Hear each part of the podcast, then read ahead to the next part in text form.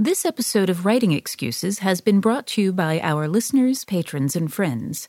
If you would like to learn how to support this podcast, visit www.patreon.com slash writing excuses. Season 14. Episode 4. This is Writing Excuses, writing the other bisexual characters. 15 minutes long. Because you're in a hurry. And we're not that smart. I'm Dan. I'm Tempest. I'm Dongwon. And I'm TJ. Yeah, we have our wonderful guest with us today, TJ Berry. And uh, what are we going to talk about today, TJ? Actually, before we do that, why don't you introduce yourself? Hi, I'm TJ Berry. I'm an author of science fiction fantasy mashups. Um, and I uh, this is my second time joining Writing Excuses on the Writing Excuses cruise, and I'm a longtime listener. Well, that's awesome. We are excited to have you here with us. Uh, this is the first of a series that we are going to be doing. Uh, in previous years, you've heard a lot of the uh, What Writers Get Wrong podcasts, and those are awesome and informative. We wanted to do another series that was a little more constructive, where we give you great advice and about how you can write these other things. And this is the brainchild of Tempest Bradford. What can you tell us about the Writing the Others series, Tempest?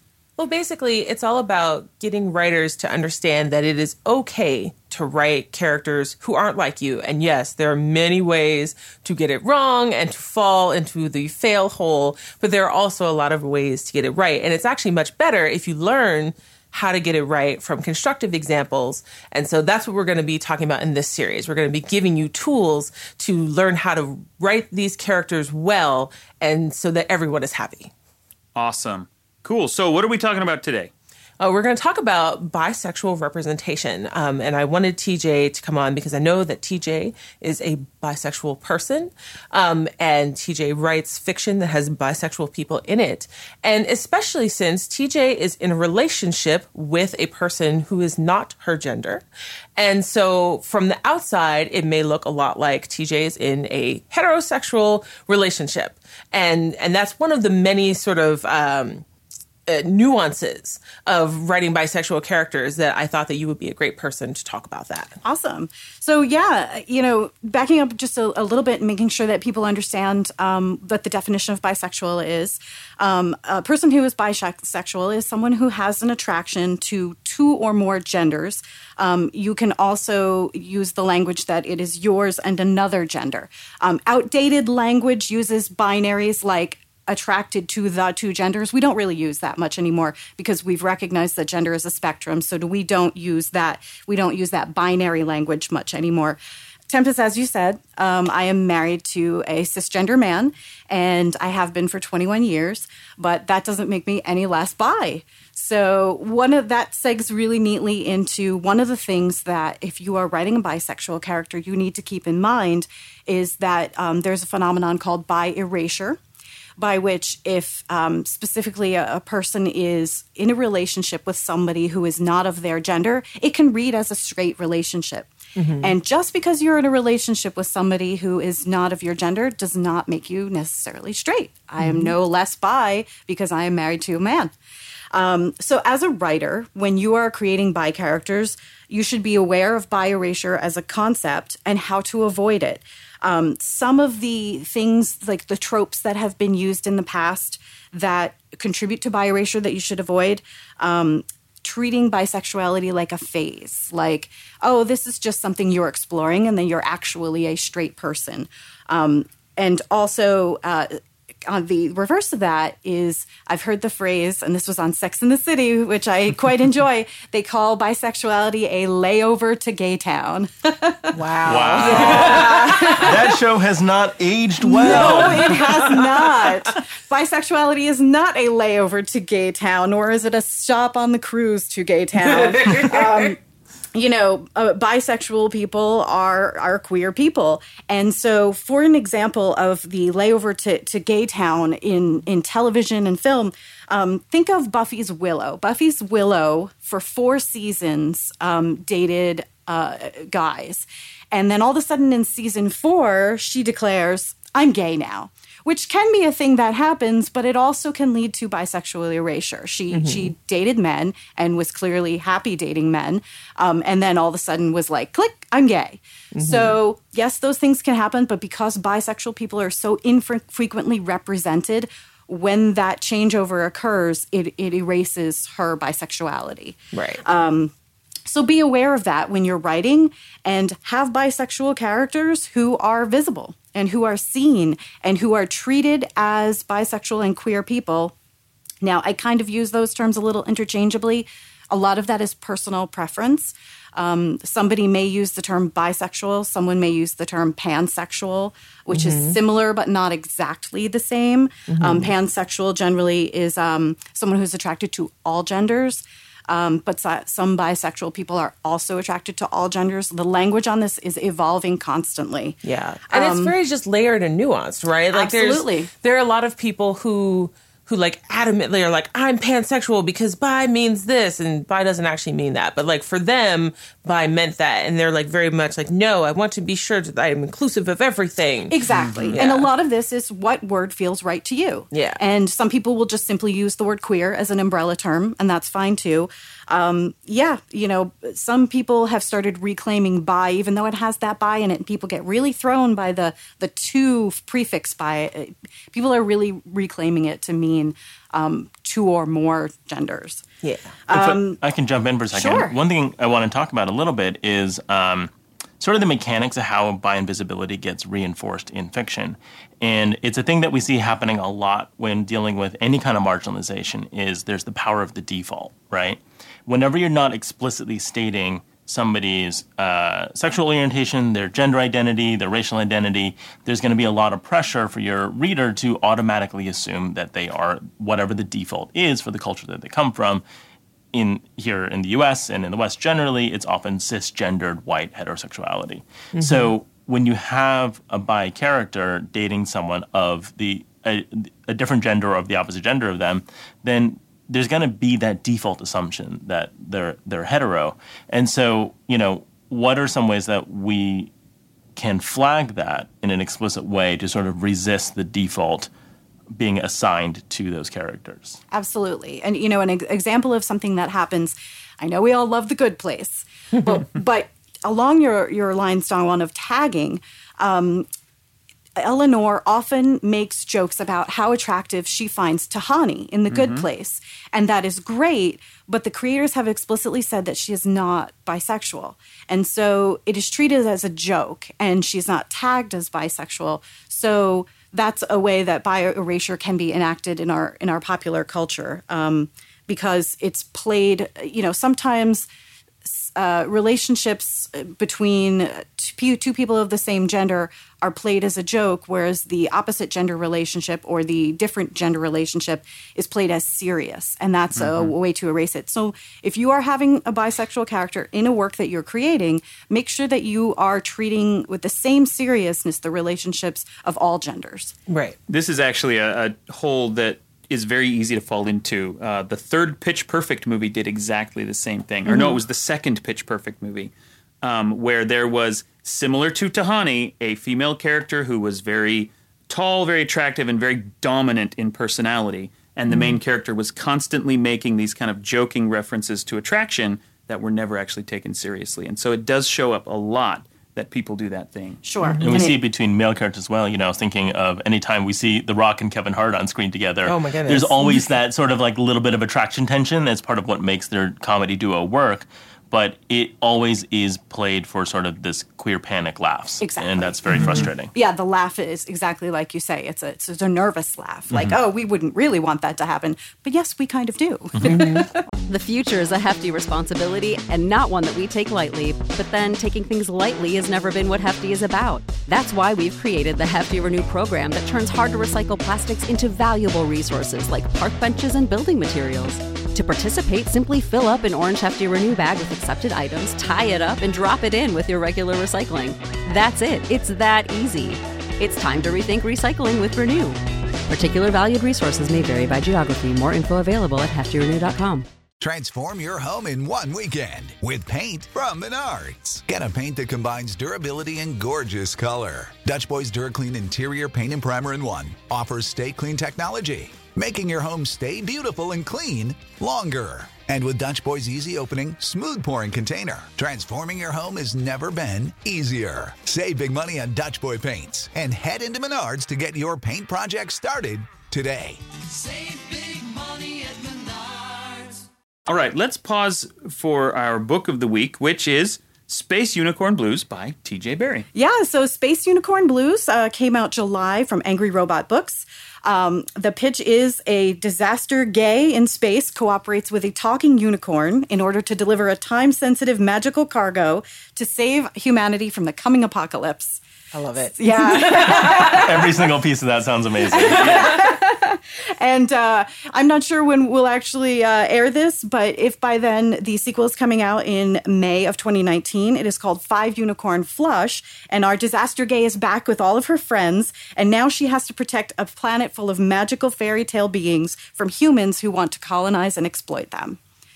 Fantastic. And All it doesn't go well. That is Space Unicorn Blues by T.J. Berry. Where can people find that? People can find it online, Amazon, bookstores. It's it's really delightful to go into bookstores and find your own Isn't it, book. though? It's As the a debut thing. author, that is my greatest joy. Wonderful. All right. Well, let's get back into this. One of the things we really want to focus on is that what we're here to do is to give you, as an author, tools you can use to port. If you choose to use bisexual characters, here's some great ways that you can do it well. So, what are some things that they can keep in mind or include in their fiction or in their descriptions so that they can do this right and do it well? Sure. So, one of the things that I highly recommend is that you make your characters intersectional so that people are never just one thing. So, you may have a bisexual character, but keep in mind this character may also be disabled. They also may be Latina. They may, um, you know, come from a marginalized background that, that hasn't been explored fully. Um, make sure your characters are are intersectional and real. Um, one of the things I'd like to talk about is um, there's a book by C.B. Lee called "Not Your Sidekick," which is a YA book, really fantastic. The heroine is Asian; she is Vietnamese Chinese American, and she's a bisexual teen girl.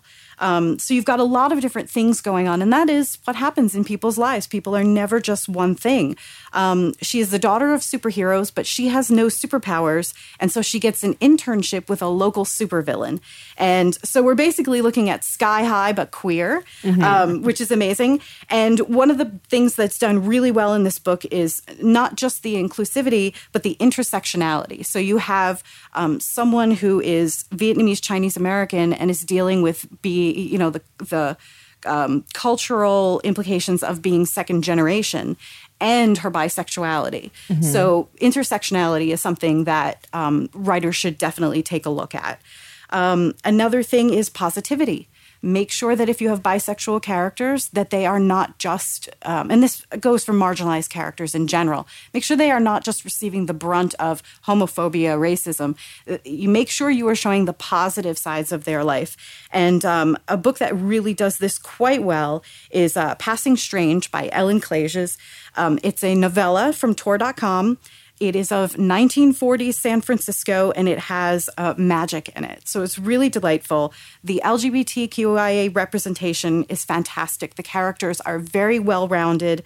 Um, and they she is able to touch on the realities of queer life without making it a tragic gay story. This is a positive, uplifting love story where we see some of the discrimination and hardships that come with this life, but also um, things go well in the end. So Yeah. make sure that you're not doing the usual trope of bury your gays. Um, which means that your your gay characters are disproportionately killed off in your narrative. Make sure that that queer people have happy endings um, and that they also find love. So those are those are some things um, that you can definitely look at to make sure you're doing the right thing. Also, make sure your bisexual people are just normal people. Yeah, um, There exactly. is a stereotype that bisexual people. This was more in the past, but still is kind of, you know, pops its ugly head up now and then. Is is that bisexual people are promiscuous, And this is, you know, just because bisexual people have a larger dating pool doesn't necessarily mean that is true. Um, bisexual people are soccer moms, you know? um, just write that into your your narrative as as you know daily life. Um, you know, uh, people are married; they have domestic lives, and not everything is is necessarily um, clubs all the time. Right. It's Yeah. not always about like their sexuality. Right, exactly. Another thing I want to mention is um, if you are going to have a bisexual character that is going to have relationships with people from multiple genders, it's really important to to not privilege some relationships over others. Um, and this is a mistake that um, I found in Torchwood, um, which had which was supposed to be a very bisexual program. And I wrote a whole essay about this, so I won't go into like all the things about Torchwood that made me mad. But like one of the core things was how even though Captain Jack Harkness was bisexual, omnisexual, or whatever they were calling it at the time, it was very clear that the relationships that he had with men were like real impactful relationships on him as a character. And the relationships we had with women were like sad, pale, like smears on a bagel in comparison. exactly. Um, and and it was and that's like a problem that Russell T Davies has in general when he's writing bisexual characters and that's and that's maybe in part because he is a gay man is like pulling more from his like his relationships that are deep and True. and whatever are with men because he is gay and so like he sort of transferred that to his character that was supposed to be omnisexual so i would say like you know, you don't have to have your bisexual character having relationships with multiple people to prove that they're bisexual in your work. But if you do decide to have that, if you do decide to have them have multiple relationships, make sure that like it's it's clear that all those relationships are meaningful, not just some of them. Absolutely, absolutely. And um, one of the last things I cannot enough stress the importance of sensitivity readers. Um, on this last book, Space Unicorn Blues, um, I hired the services of five sensitivity readers for um, because it is a fairly diverse book with a lot of intersecting mar- marginalizations that um, are not mine. And um, I'm going to quote Nisi Shawl here, who I, I love very much, who says um, there is a difference between writing um, a diverse set of characters and um, telling someone else's story. So, what is helpful is if you can get a sensitivity reader who can come in and say, No, you are telling someone else's story that maybe you should not be telling. And I know Mary Robinette has told the story many times about she had a book where she was telling someone else's story and decided to pull back on it. Um, I cannot stress enough how important it is because even certain turns of phrases that you will not recognize as problematic um, someone who is own voices will look at this and say, no, you should not use this particular word. And it may not be a very problematic word, but the phrase itself may be something that that indicates something that you would not know as a member, as not a member of that community. Yes. so hire sensitivity readers and pay them. Absolutely. And we want to stress the whole purpose of this series of episodes is to tell you that you can write these kinds of characters, and we want you to write these kind of characters. That it benefits the entire industry. The more you know of this that we have, it, but there are those lines that are easy to cross and hard to notice if you're not part of that community, and that's why sensitivity readers are so valuable. Definitely. I wish that we had more time. We uh, really need to end though. And uh, TJ, you've got some homework to give us. Yeah, this is an easy homework. You don't have to write, but I, what I would love for people to do is find the 100th episode of Brooklyn Nine-Nine. They have a canonically bisexual character, Rosa Diaz, on the um, 100th episode, which, by the way, a 100th episode of a show is a big deal. So to dedicate the 100th episode to the coming out of your bisexual character is a, is a really fantastic thing. This is her coming out episode, and she talks to her family members. And not only is it difficult, um, and she has a really tough time getting through it, it has to happen multiple times. And this is something that people who are not queer may not understand is that coming out is not a one time thing. It's multiple conversations in multiple spaces and sometimes with the same people uh, over time. Um, so Brooklyn Nine-Nine handles this beautifully, and I would love for people to take a look at how they did it. Well, that's awesome. Thank you very much. Um, this has been a fantastic episode. Thank you very much uh, to TJ for being here, and Thank of you. course Dongwon and Tempest for joining me here. Um, this is writing excuses. You're out of excuses. Now go write. Writing Excuses is a Dragonsteel production, jointly hosted by Brandon Sanderson, Dan Wells, Mary Robinette Kowal, and Howard Tayler. This episode was mastered by Alex Jackson. Hey, Drew Scott here, and I'm Jonathan Scott, reminding you that life's better with a home policy from American Family Insurance. They can help you get just the right protection at just the right price and help you save when you bundle home and auto. Kind of like Goldilocks and the Three Bears. It'll be just right for you. We love a custom build. American Family Insurance. Insure carefully, dream fearlessly. Get a quote and find an agent at amfam.com. Products not available in every state. Visit amfam.com to learn how discounts may apply to you. American Family Mutual Insurance Company SI and its operating company 6000 American Parkway, Madison, Wisconsin.